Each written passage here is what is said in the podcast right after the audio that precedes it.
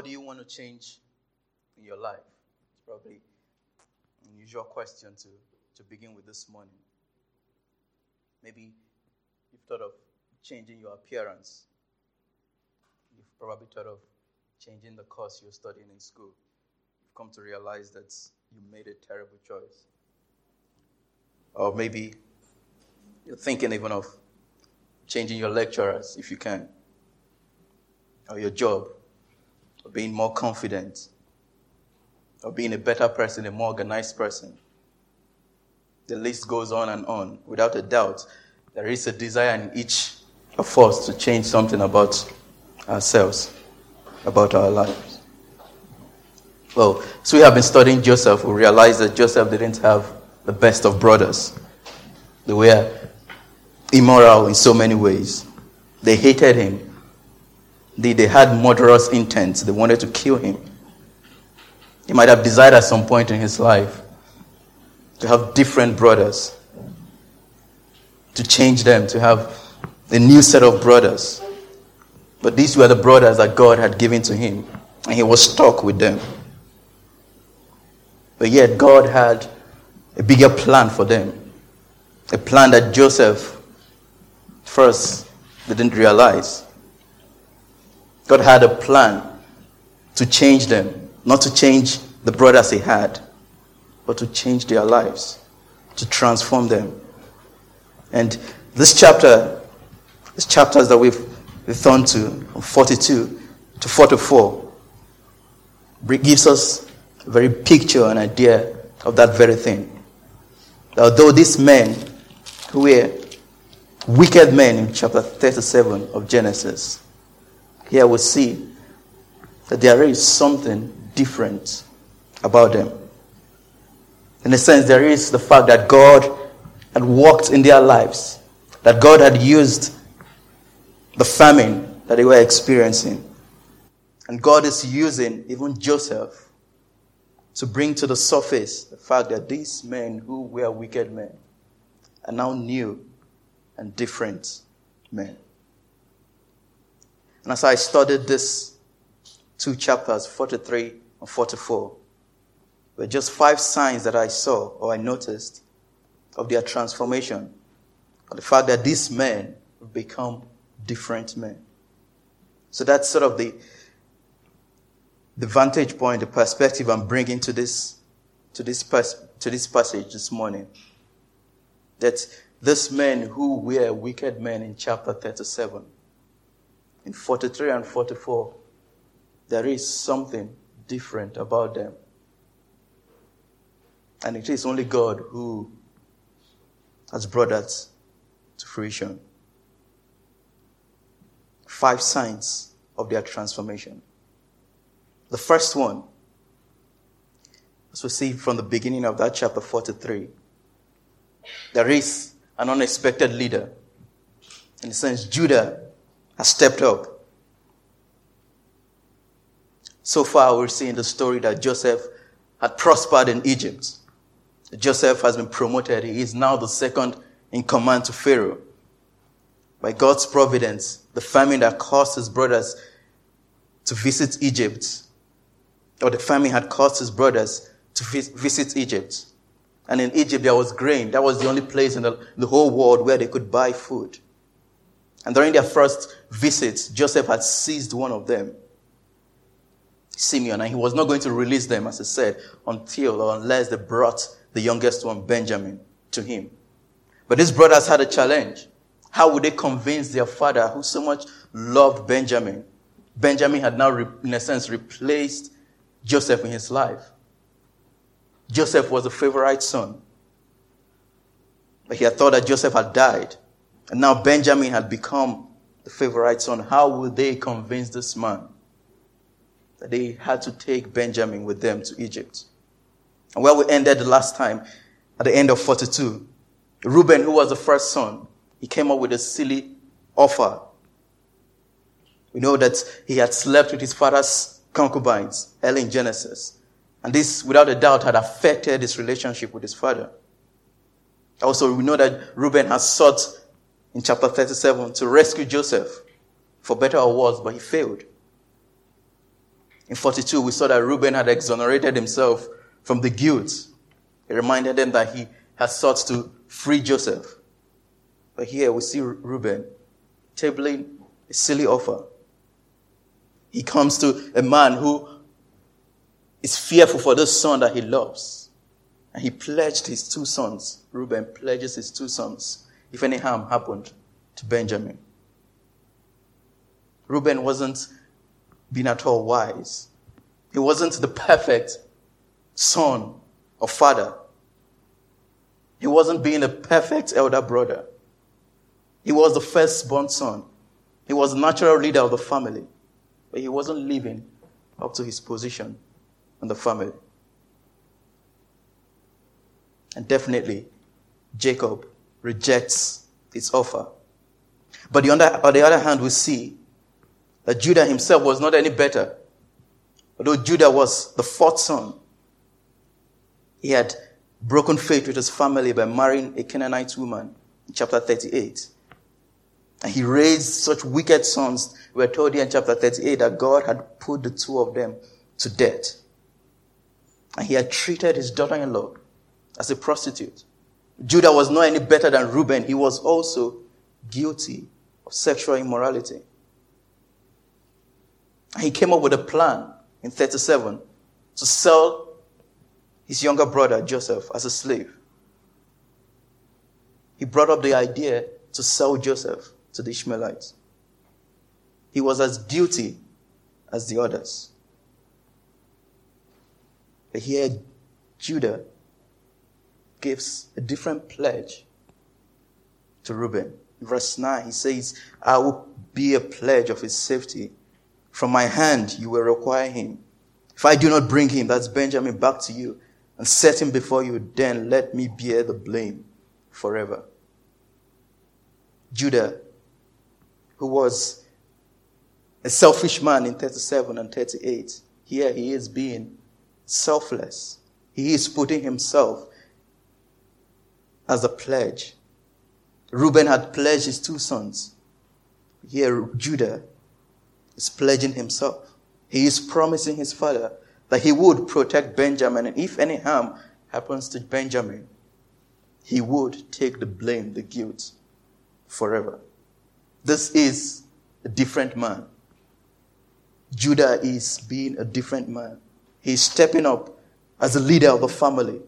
And as we go on, we will see how clearly Judah, who is not the natural or who wasn't the firstborn son, truly is the leader of the family.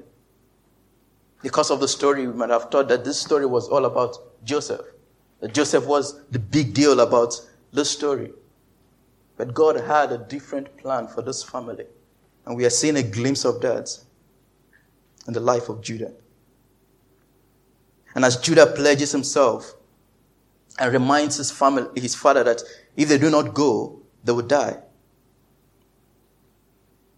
Jacob has no choice. In verse 11, then their father Israel said to them, If it must be so, then do this. Take some of the choice fruits. And there's a list there of presents balm, honey, myrrh, gold, almonds. Take all those presents to the man in Egypt. He sends gift to the man. And I couldn't but smile and say, Well, you do not actually know that this is your son. And he asks them to take double the money. And he sends Benjamin with them. He finally accepts that Benjamin has to go he accepts Judah's pledge. And then there is a prayer there in verse 14. May God Almighty grant you mercy before the man, and may he send back your other brother and Benjamin.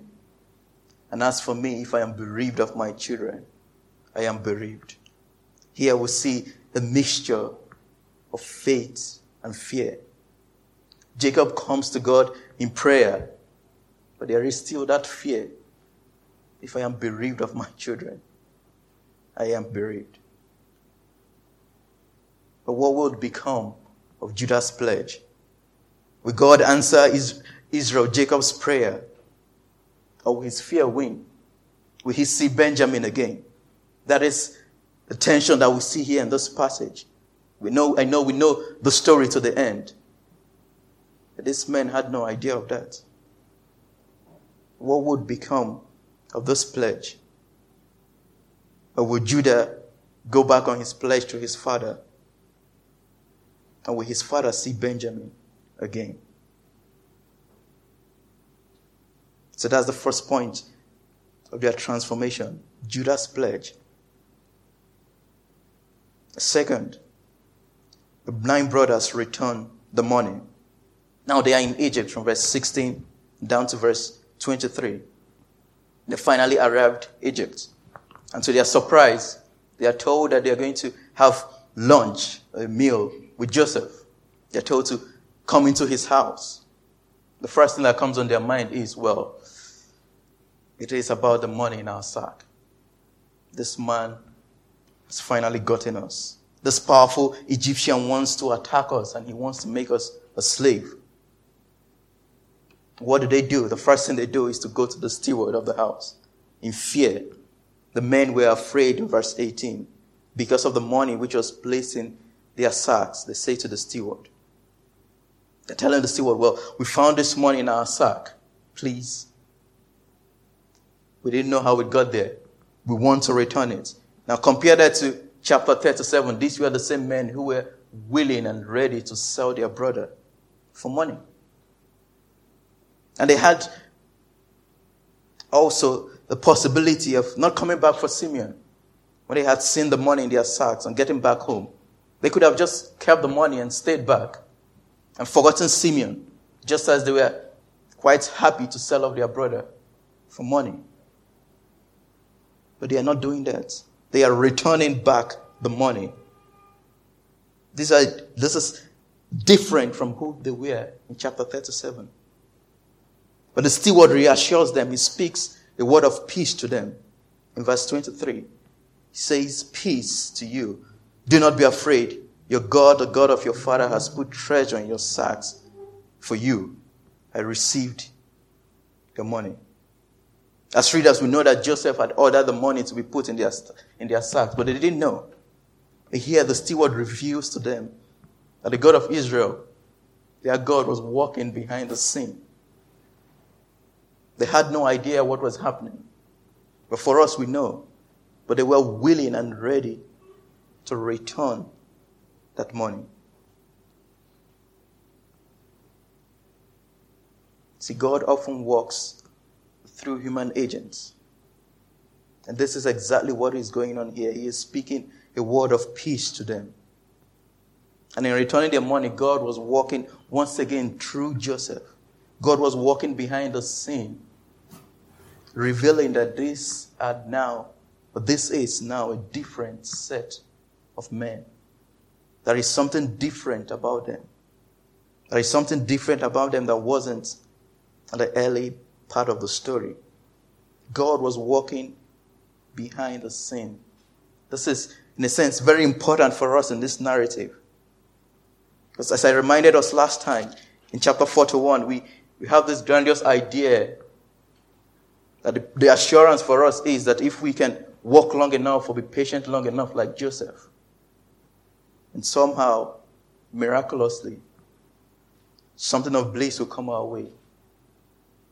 But we have to take a step back and realize that there is something that God is doing in the lives of this man, of this entire family.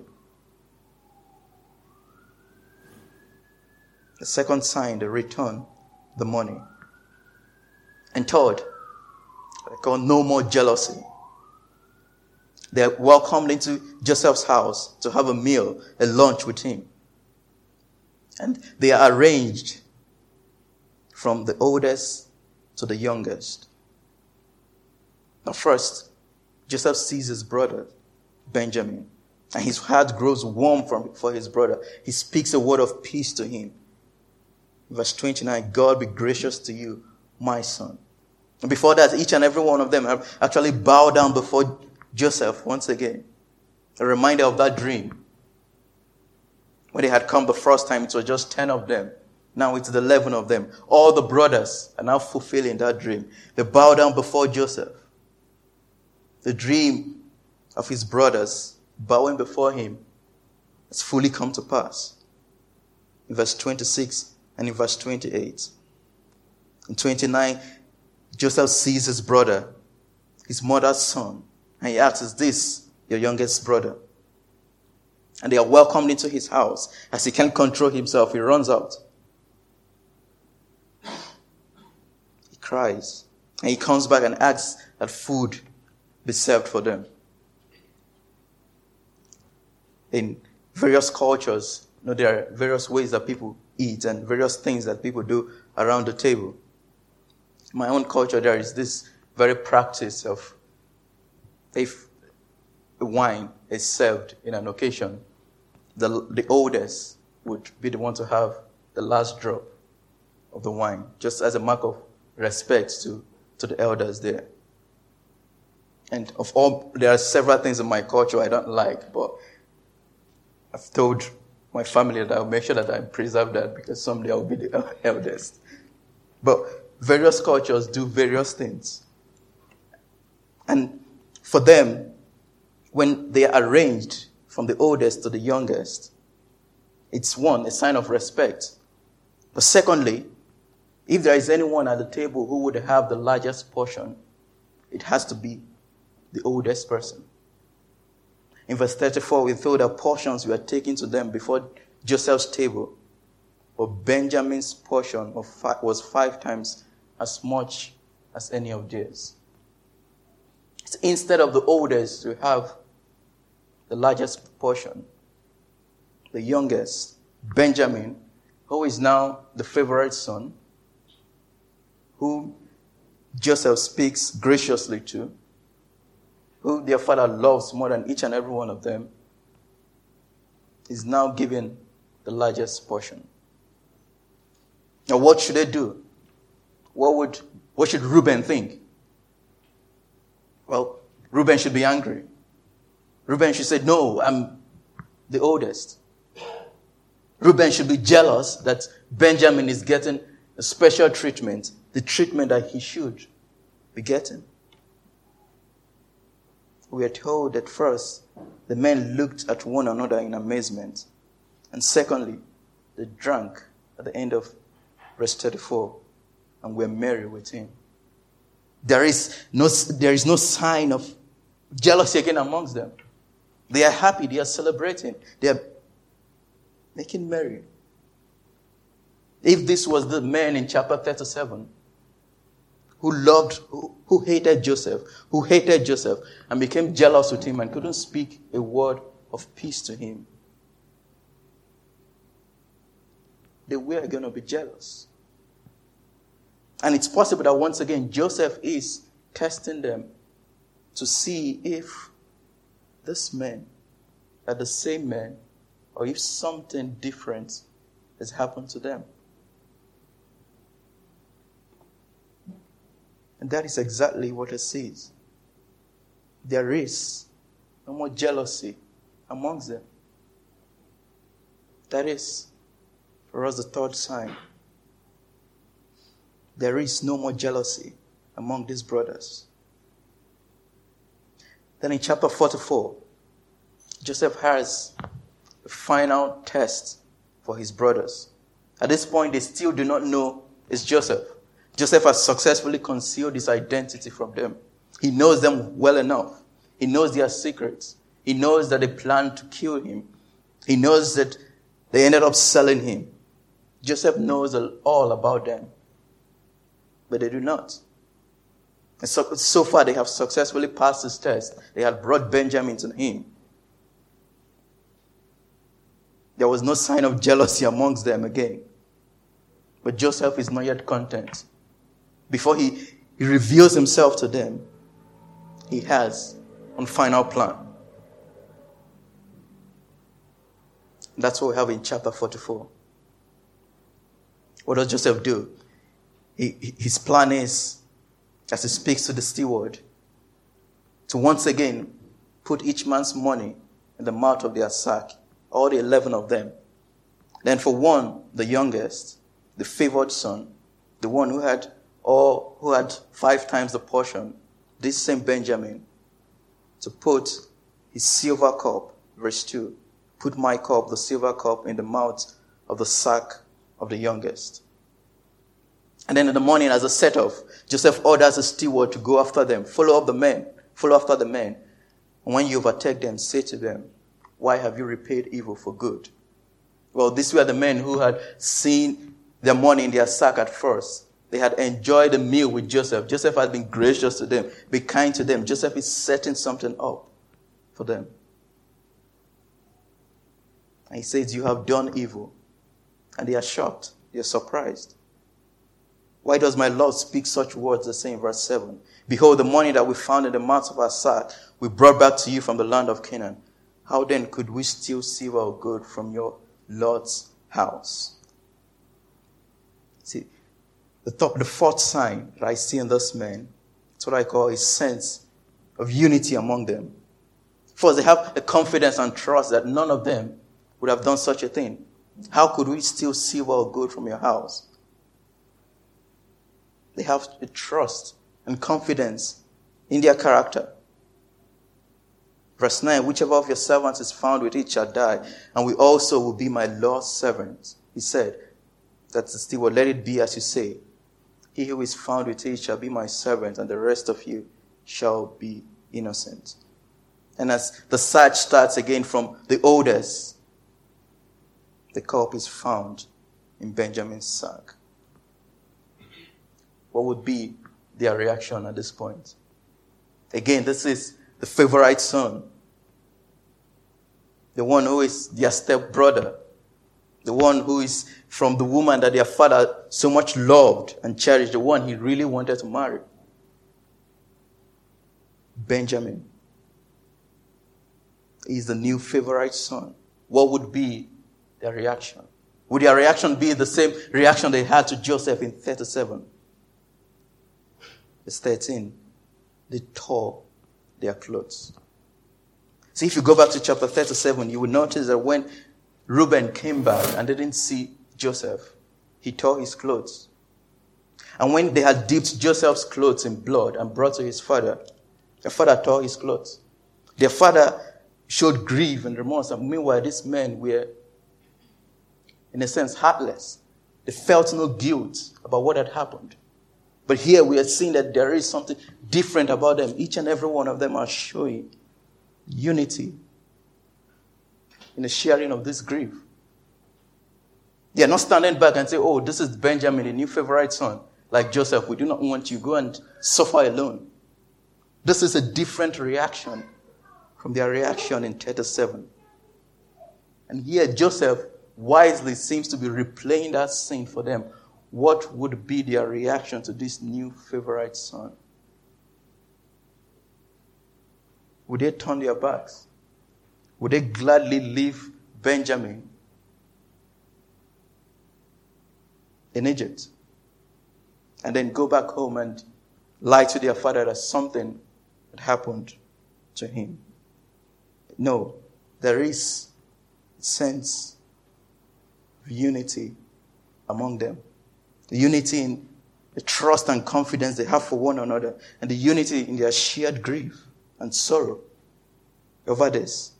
Again, they didn't know that this was a test, a trick from Joseph.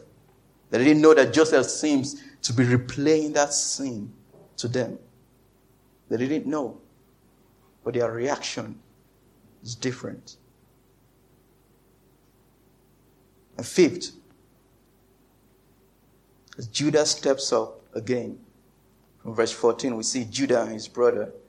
Judah is identified now as the leader of the family. Verse 14, Judah and his brothers, they arrive before Joseph. And Joseph said to them, What deed is this that you have done? Do you know that, don't you know that a man like me can indeed practice divination? There is no evidence that Joseph really practices divination. This is part of his trick this is part of the cover up. He doesn't want them to know who he is. He's setting it up. And in verse 16, Judah comes before him with a long speech. From verse 16. And the summary of the speech is that Judah has a plea before Joseph. And 14 times here, Judah mentions the word father. He has a deep concern for his father. Remember that Judah was part of the plan to sell Joseph. And at that time, he had, he couldn't really care about what his father would have felt. But here, Judah has a deep concern for his father. Judah admits in verse 20 and 27 that, yes, this Benjamin is the one loved by our father. It seems he has come to accept the fact that Jacob really loved Rachel.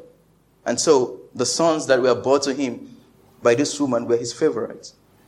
He seems to admit that yes, their father truly loves this Benjamin. That is not a problem for him. In spite of that favoritism, J- Judah is really to admit that this boy, his life, is bound.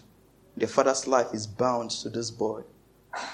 Now, therefore, as soon as I come to my father, in verse 30, and the boy is not with me, then as his life is bound up in the boy's life, as soon as he sees that the boy is not with me, he will die. Joseph is saying, okay, this has happened. I'm going to keep back this boy and you can all go. And Judah is saying, no, that can't happen because I know what would happen to our father. And here he now offers a plea in verse 33. Now, therefore, please, let your servant remain instead of the boy as a servant to my Lord. And let the boy go back with his brothers. How can I go back to my father if the boy is not with me? I fear to see the evil that would find my father. See, Judah, this plea clearly shows that he has become a different man. Judah is willing to, to be a substitute to Benjamin. Judah admits that yes, Benjamin is the favorite son. He, he might have done this, but he realizes how devastating this would be to his family, to his father. Judah never thought about that in 37 when he I suggested that Joseph be sold. But this is Judah being a different man. He's not only being true to his promise, but he shows that there is a new heart. He shows that he is ready to be a substitute for Benjamin. He is ready to be a servant so that Benjamin can go free. See, we must not underestimate the fact that God can transform and change people. See, God has used the famine and God has used Joseph's test to really change this man. And this is the point of this of these passages. Because before we come to 45 next, next week, as Pastor James takes that, before Joseph reveals himself, he sees in his brothers that these are changed and transformed men. He sees in them that God has redeemed them. He sees in them that God these men who were wicked sinners. Judah, who was an immoral man, Judah, who was self centered, Judah, who was selfish, these brothers who had hated him, he sees in them that there is something new about them. Last week we, we were talking about their guilt, the fact that they finally came to admit their guilt. And we reminded ourselves that each and every one is a guilty sinner before God. But here we see that God has transformed and changed his guilty men. And that is the same good news for each and every one of us. That just as God transformed these wicked brothers of Joseph, just as God has changed them, their attitude, and the evidence that we see in Judah's plea and all the other signs, in the same way, God can transform and change every guilty sinner. Judah didn't, as the story develops, he didn't have to end up being a substitute for Benjamin. Because Judah, Joseph now reveals himself to them. He didn't have to. But the gospel reminds us there is someone who indeed stood as a substitute for guilty sinners.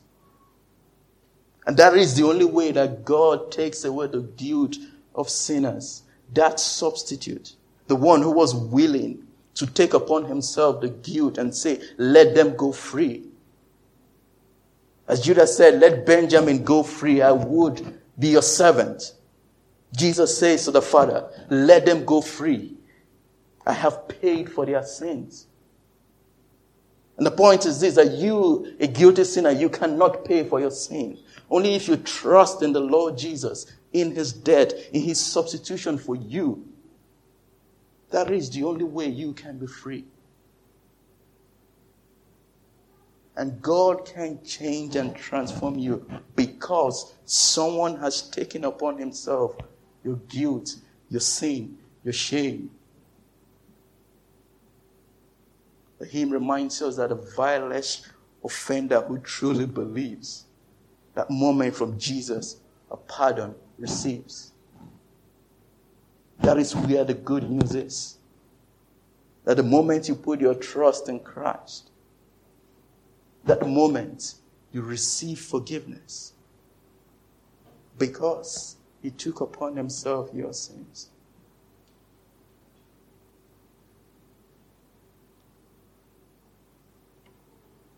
Though if you're worse than Reuben or Simeon or Levi or Judah, but the picture of Judah standing forth offering himself as a ransom for Benjamin should be a reminder of God's amazing grace to us. You know, if you're trying to, I tell you, was just speaking to the children, trying by your own special imaginations to make yourself right with God. And you are told to, to do different things.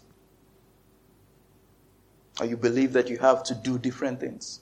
You have to do this, do that, and do all that. But the Bible reminds you that you cannot. It's only by God's grace, God's amazing grace, in the substitute Jesus that sinners find forgiveness and transformation. Yes, God can change you, and He does it through the cross of Christ.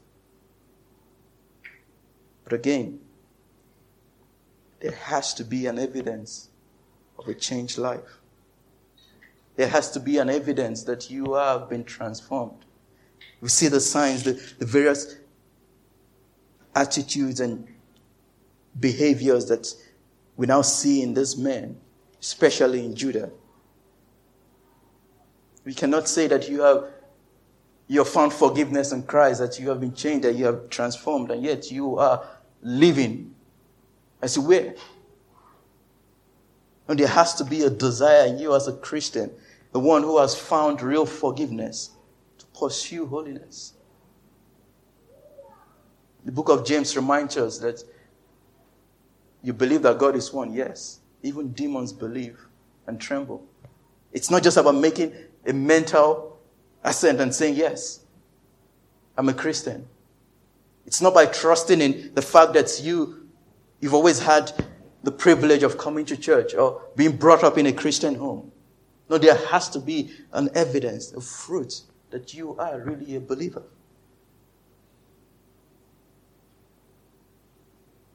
There has to be an evidence that you have a new heart. There has to be an evidence that you, desire God's word. There has to be an evidence that you love God, that you love God's people, that you're willing to serve God's people. There has to be an evidence that you have a renewed mind. There has to be an evidence of a new life of obedience and walk with God. There has to be an evidence that you have been transformed.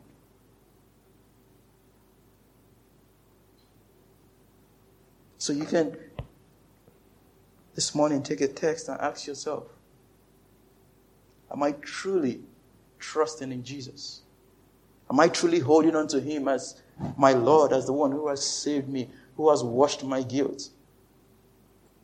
Am I truly trusting in Him? And is there ongoing evidence of that? Philippians reminds us that we are to walk out our salvation with fear and trembling. But it goes on to remind us that God is the one who works in us, which will and to do for his good pleasure. This means that you as a Christian has a responsibility to obey God. Yes, it is ultimately God who works in you. But you have the responsibility to obey him. You have the responsibility to live a good and righteous life. You have the responsibility to flee from sin. But that is built on a changed and transformed life. You're not walking your way through God because you cannot, but because you are now God's child. Then it has to follow that you are God's child. In closing, that's why I read from Ephesians chapter 4. Ephesians 4. Verse 25 there, Paul says, Therefore, put away falsehood. Let each one of you speak the truth. It has to be an active thing to put away sin, to run from it, to hate it. Be angry and do not sin. Do not give an opportunity to the devil. The Bible commands believers living a transformed and changed life to walk what you say you believe. Not just to make a mental assent and say, on so and so day I believed in Jesus, but now it doesn't really matter how I live. No, just like Judah and his brothers, who God had transformed and changed, and Joseph had seen it in them. There has to be a testimony of a changed and transformed life if you are trusting in Jesus. But if you are not, then I have a different plea from that of Judah for you to see the one who has taken upon himself your sin, the only true substitute for your sin. To really trust in him, to really hold on to him.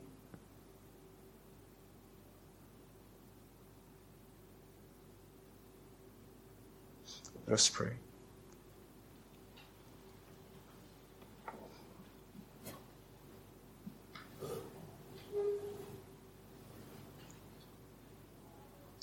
Lord, we say from our hearts that we, we need you. We thank you, Lord, for your word. Your word is able to transform and change us. Lord, when we come to your word, you are able to reveal our hearts to us. Lord, gently, you bring us to where you want us to be at the foot of the cross. Lord, may you, by your Spirit,